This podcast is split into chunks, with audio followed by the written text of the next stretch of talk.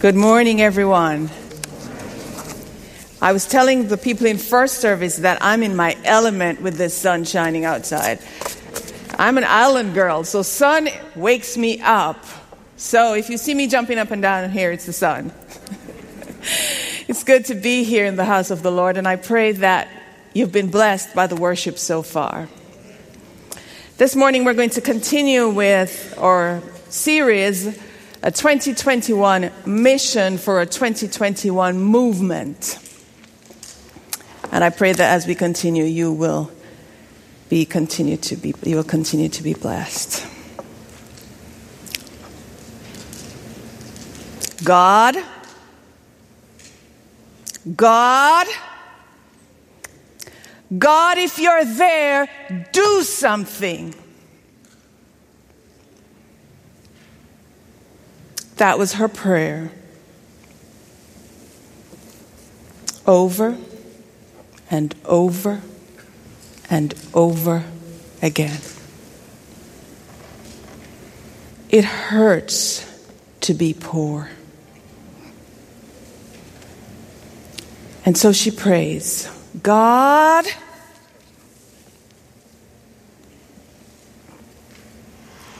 what about you? Have you ever prayed, God, if you're there, do something? Let us pray. Great God, we come before you this morning. We are hungry and thirsty for more of you. Fill us, we pray, in Jesus' name. Amen. So, this morning we're going to be looking at Matthew 25, verses 31 to 46. I invite you to take your Bibles or to follow me as I read from the screen. I'm going to read quickly through all 15 verses. Matthew 25, 31 to 46. When the Son of Man comes in his glory and all the angels with him, he will sit on his glorious throne. All the nations will be gathered before him, and he will separate the people one from another as a shepherd separates the sheep from the goats. He will put the sheep on his right and the goats on his left. Then the king will say to those on his right, Come, you who are blessed by my father, take your inheritance, this kingdom prepared for you since the creation of the world. For I was hungry, and you gave me something to eat. I was thirsty, and you gave me something, something to drink. I was a stranger, and you invited me in. I needed clothes, and you clothed me. I was sick, and you looked after me. I was in prison, and you came to visit me. Then the righteous will answer him, Lord, when did we see you hungry and feed you, or thirsty and give you something to drink? When did we see you a stranger and invite you in, or needing clothes and clothe you? When did we see you sick or in prison and go to visit you? The king will reply, Truly I tell you, whatever you did for one of the least of these brothers and sisters of mine, you did for me. Then he will say to those on his left, Depart from me, you who are cursed, into the eternal fire prepared for the devil and his angels. For I was hungry, and you gave me nothing to eat. I was thirsty, and you gave me nothing to drink. I was a stranger, and you did not invite me in. I needed clothes, and you did not clothe me. I was sick and in prison, and you did not look after me. They also will answer, Lord, when did we see you hungry or thirsty or a stranger or needing clothes or sick or in prison and did not help you? He will reply, Truly I tell you, whatever you did not do for one of the least of these, you did not do for me. Then they will go away to eternal punishment, but the righteous to eternal life. In this episode, Jesus is ending a long and intense teaching session that he began in Matthew 24, verse 3. In that episode, the disciples asked Jesus as they leave the temple, Tell us, what will be the sign of your coming and of the end of the age? In this episode, Jesus and his disciples are on the Mount of Olives, and he opens the curtains to the future and gives them a glimpse of what to expect. There is no question as to whether the Son of Man will come or whether there will be a judgment. Both are taken as given. Jesus speaks on the assumption that the disciples already know that. What they need now is to understand what the judge expects then so they can prepare now. In Matthew 25, 31 to 46, Jesus sets out the criteria for the judgment of all nations and all people. It is a typical judgment scene questions, responses. He will separate all the people, put some on his right and some on his left. The sheep, the goats. Some will experience judgment as positive, some will experience it as negative. The sheep are called blessed, the goats are cursed. The sheep inherit eternal life, the goats, eternal punishment. The solemn declaration truly echoes back and forth from verses 40 and 41 and draws our attention away from all the drama of the questions and the answers to what is really the central message of the passage. Truly, I tell you, whatever you did or did not do for one of the least of these, you did or did not do for me. If verses 40 and 45 are the criteria for the judgment, then they must be the mandate for our mission. This is what will kindle a mission of compassion, and the heart of Jesus' words must be ignited in our own hearts. To implant Jesus' meaning from Matthew 25, 40, and 45 into our hearts, we must successfully defend our understanding of two things, at least. The first thing is whether Jesus uses least of these to refer to some poor or all poor people. To answer that, we must ask, who are these when he says the least of these? These are the poor ones he talked about earlier the hungry and the naked and the sick and the ones in prison. So, the least of these are, the le- are some of the poor, not all of the poor. So, the first thing we must embrace is that Jesus calls us to a mission to all poor people, and he's especially keen that our mission touches a set of the poor that he calls the least. The second thing that we need to successfully defend is our understanding of who Jesus calls least in Matthew 25, verses 40 and 45. This will take us a little bit more time to unravel. Once upon a time, people thought that what Jesus means by least of these is positive. The noble saints who suffer for the cause of Christ. Only apostles, missionaries, members of the Christian church, or baptized members could fall into that category. Nowadays, least of these is uh, much more negative because it embraces all the suffering poor people in the world. But what is interesting is that the meaning of how we determine least of these has never changed. It has always been about money. In other words, people think that Jesus uses economic indicators to identify those who are the least of these. And so they do the same. And it makes sense, right? I mean, it seems logical, practical, intuitive. Because Jesus talks about food, drink, shelter, clothes, and transportation to visit those in prison. It seems obvious that Jesus is talking about an economic, an economic situation. It's a no brainer. Jesus is saying that the least of these are those who cannot independently provide for their basic needs. These people are the hungriest, the sickest, the most naked, the most hopeless of the imprisoned. And they may be inside or outside the church, depending on how far we believe that Jesus wants us to extend our compassion. In 21st century North America, these people would probably fall far below the poverty line of $26,200 that the federal government sets for a family of four.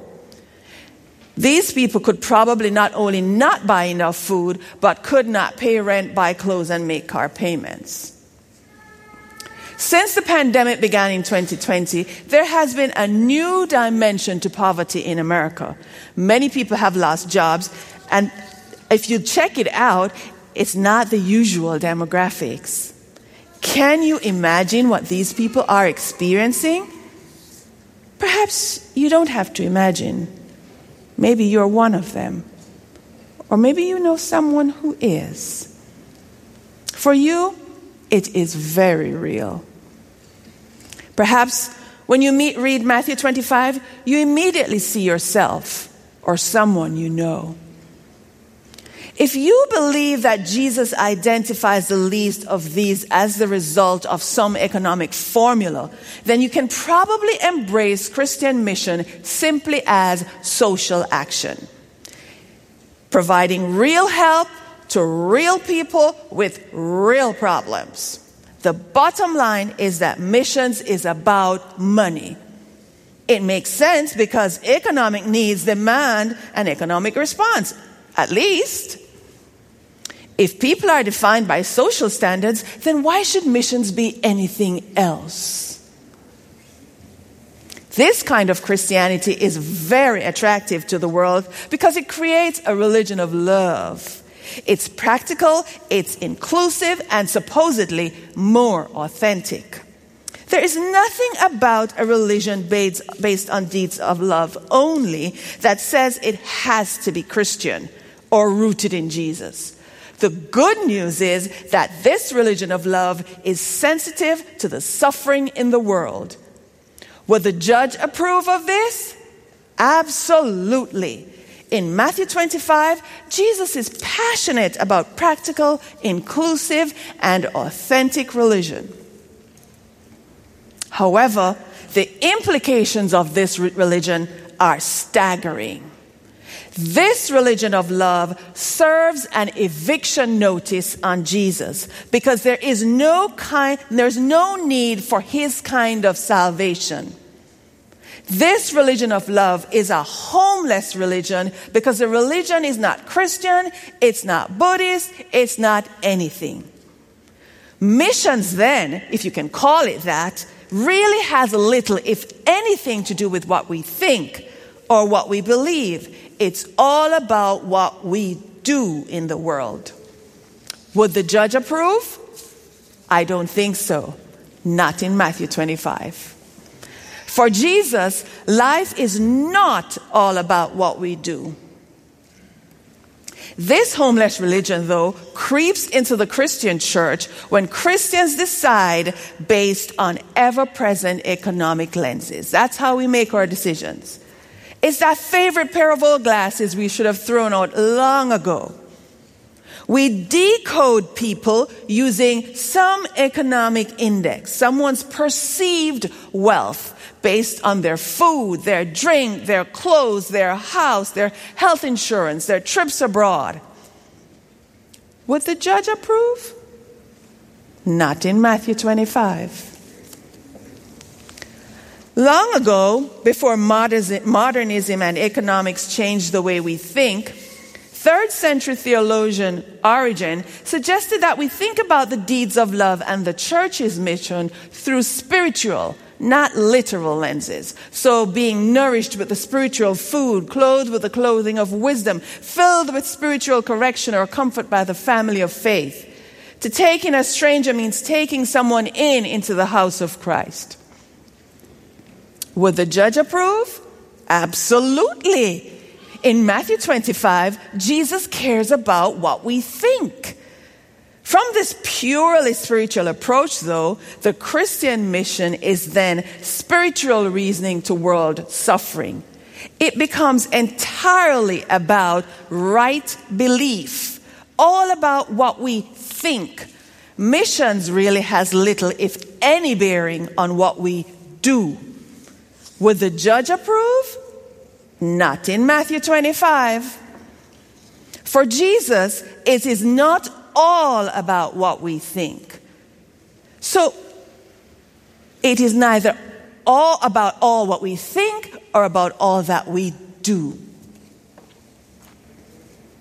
So, who are the least of these, and what does our Lord expect when He comes? For Jesus, the least of these is not the result of some economic formula. Given the way Jesus is in Matthew, that is not, that's not his character. Jesus is less concerned about externals and more about internals, less about equality and more about equity. He models to his disciples the kind of compassion that is appropriate for the kingdom. To call the poor least just because they're poor is like kicking a person who is already down. That is not Jesus' practice, and it should not be ours. What Jesus wants us to know and to practice, he tells us. He tells his disciples about contrasting sets of end time people. This one ready for the kingdom, that one not ready. This one, sir, this servant is faithful and wise, the other wicked. These virgins are wise, these virgins are foolish. These servants are good and faithful, that servant is lazy and wicked. And now sheep and goats. What do wise servants, wise virgins, and good and faithful servants have in common? It is not economic.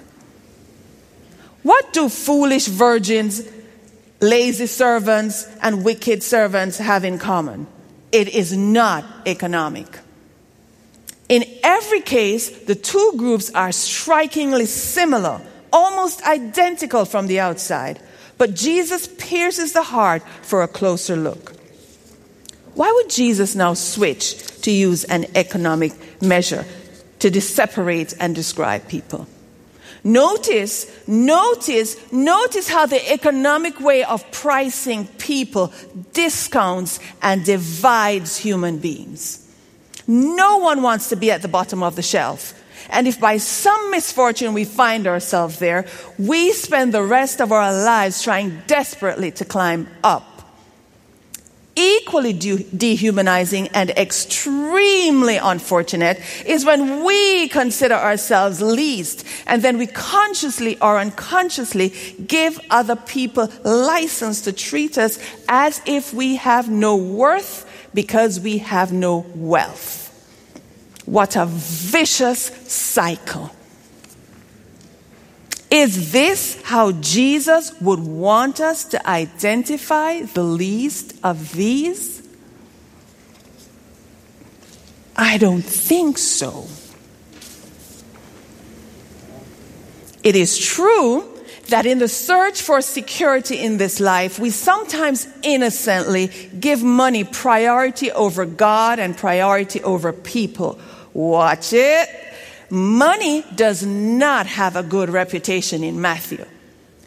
Money competes with God for worship in 624 prevents the rich young ruler from following Jesus in 1922, is behind all the ruckus in the temple, which makes it a den of thieves, 2113, is used to test Jesus about paying taxes, 2220, rewards Judas for betraying Jesus, 2615, and money motivates the soldiers to lie about Jesus' body after the resurrection, 2815. When a former tax collector writes such unfavorable reports about money, I think we should pay attention. But it is precisely money that sometimes get in the way of our mission. Unfortunately, some of us spend too much time calculating before we can we think we can respond to a missional call. I can almost hear the avalanche of questions falling in your mind now. What does that mean practically? How much should I give? How often should I give? When should I stop? What if people try to con me? Time is money, we know.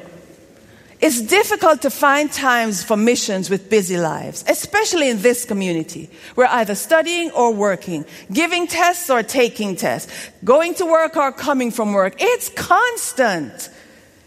And the pandemic does not make it easier. But is that what Jesus is asking?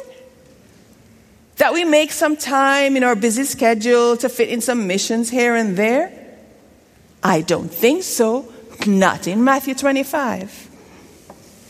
Those whom Jesus commended were completely clueless that they did anything special to anyone. All they did was act like human beings to other human beings in the course of being human.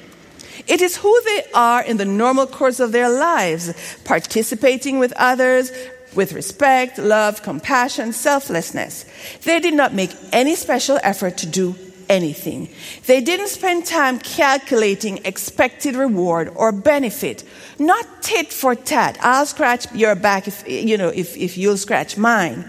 They were willing to scratch someone's back with no hands. Someone who had no hands. That is why they win the approval from Jesus. That is how we will win the world. Those who Jesus commends, he rewards, although they did not act for a reward. All they want to do is live like his servants. Jesus says in Matthew 20, 26 that the one who wants to become great must be a servant. Could it be that it's our attitude toward the poor is the result of a direct misunderstanding of what Jesus means by least of these? Could it be that our mission is being made impossible because of the dissonance between our belief and our actions? Do you see the conundrum we're in? It's not that we need to know who, who Jesus calls the least so that we can do our duty and be ready for the judgment. It is that we need to hear and decide whether we will allow Jesus' love to change our minds and move our hearts. If the love of Jesus is not ruling in our hearts, we will not be ready for the second coming of Christ. In Matthew 25, what, what, what matters most to Jesus are the genuine acts of compassion and kindness that flow from a heart that is being transformed. Jesus knows that apples don't make apple trees, apple trees make apples. For some of us, it is going to be a struggle not to see people through economic lenses. It is going to take an uprooting and a splitting and a tearing and a breaking. It is going to make us uncomfortable.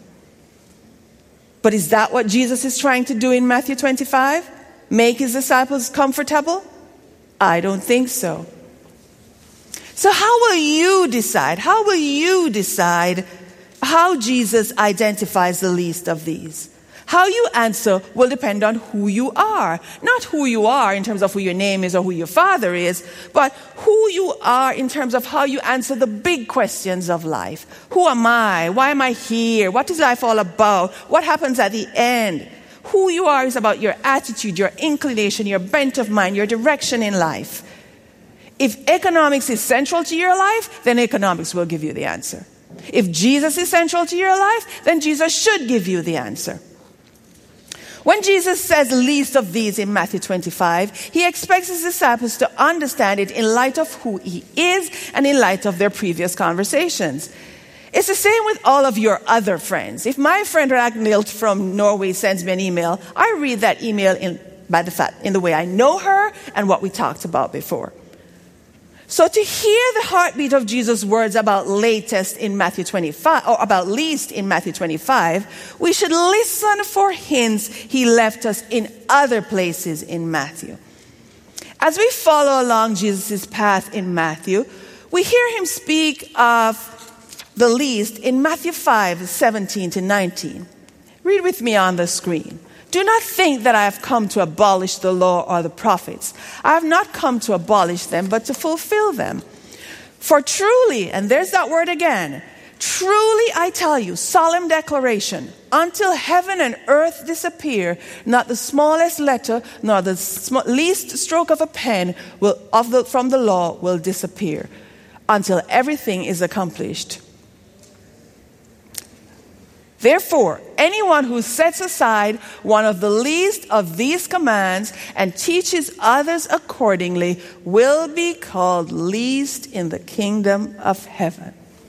So there it is. That's the verdict.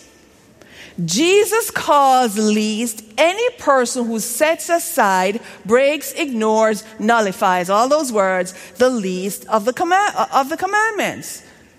But if Jesus comes to fulfill the smallest detail of the law, which commandment do you think he downgrades the least? The answer is none. There is no least commandment. The religious leaders in Jesus' time would rank the commandments. Jesus mimics that culture, turns that thinking upside down as a warning trivialize even the smallest item in God's law, and you will be trivialized yourself. Because unless your righteousness exceeds the righteousness of the scribes and Pharisees, you will by no means enter the kingdom of heaven. So, least of these in Matthew 25 are those poor people who do not obey the commandments, the poor people who are unbelievers. They are least not because of any deficiency in their humanity not because of the size of their bank account, not because of their ethnicity, not because of their level of education. They are at least because they trivialize the commandments or they teach others to do the same. So Jesus seems to be saying to his disciples, I expect you to show compassion to any person who is poor, even to the one who does not keep the commandments even to the unbeliever. Your mission is not only to show mercy to the poor who are members of your faith community. If you are kind only to those who are your friends, how different are you from anyone else? Even the pagans do that, he says to them in 547. Your mission is to show mercy to all those suffering in poverty, even the unbeliever. For when you show mercy to the unbeliever, you show mercy to me. In Matthew 25, Jesus makes it clear that our mission is not only social, it is also spiritual. It is not only being, it is also doing. Jesus loves every one of us. He loves the poor, so much so that he will hold the rest of us eternally responsible for how we treat the poor. So it is with tears in his eyes and tears in his voice and deep tenderness that Jesus says to the goats on his left, Depart from me. Jesus calls all of us to see that the way we live today has eternal consequences, not just for ourselves, but for others as well. Jesus says, Whatever you did for one of the least of these, you did for me. And then, after he said that to his disciples, three days later, he dies. He dies to save the poor. The least of these, the ones on the right, the ones on the left. For the Son of Man came to give his life a ransom for many. How is that for a religion of love? Three days later, he is alive again. Savior to the poor, Savior to the least of these, Savior to the ones on the right, Savior to the ones on the left. That, my friends, is a paradoxical, life changing good news of the gospel. One dies, all get new life. One rises to life, all has an opportunity to eternal life. How is that for inclusive? The, the gospel is not homeless. It is rooted in Jesus. He is our Savior. He is our King. He is the Judge. He is our Lord. He is the Son of Man. He is everything we need. The gospel is not homeless. That is good news for the homeless. That is good news for the sick. That is good news for the prisoner. That is good news for the rich. Our mission is rooted in Jesus, the real God with real feelings and real plans for real people. How is that for authentic?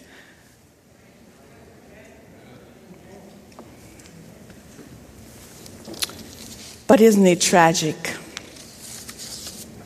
that while so many are destitute for good news, we have not told them?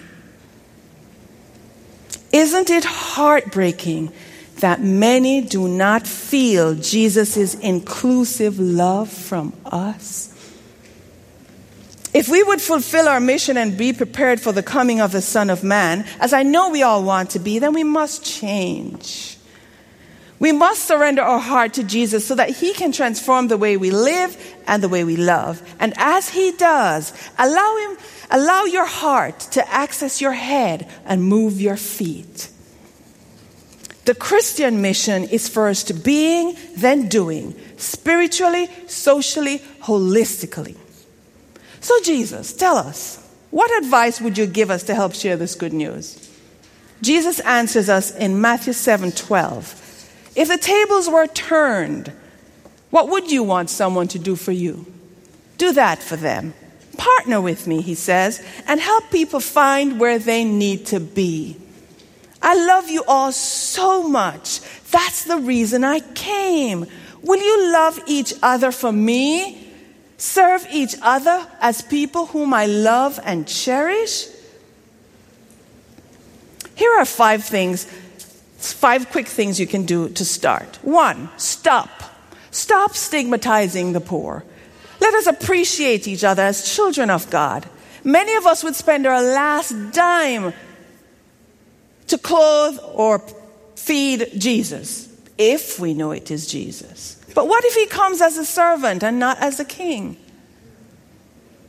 Let us appreciate someone today. Two, once you've stopped, then the next thing is look.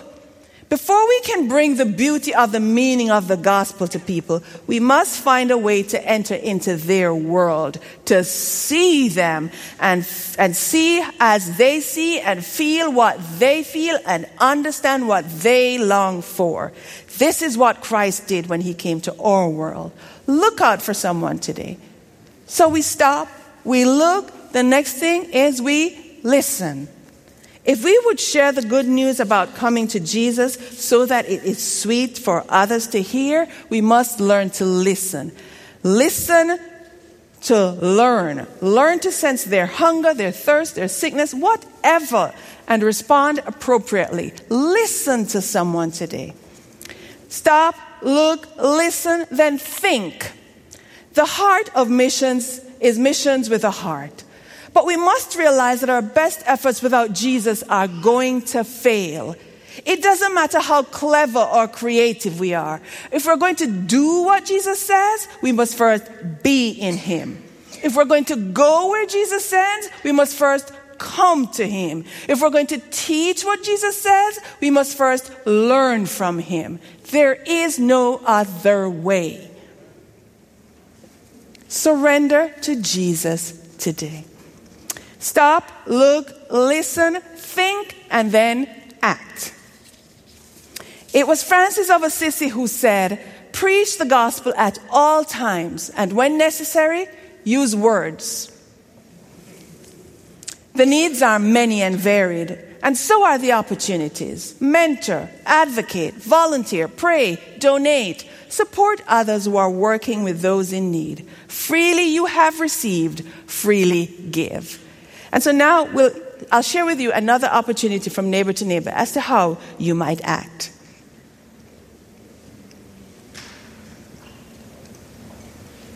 So this week we got a request from Pastor Jen. Um, she wanted to know what we needed help with prayer for. We always need volunteers, but we need specific volunteers. We need people that want to make a difference in someone's life. Somebody with the heart. Yeah we know that the people that we get here are going to smell bad or look bad or may just not be what you expect, may not be the people you are accustomed hanging out with. But if you have a heart for service, think of us as being the house by the side of the road. If you are the house by the side of the road, you don't get to dictate who the travelers are.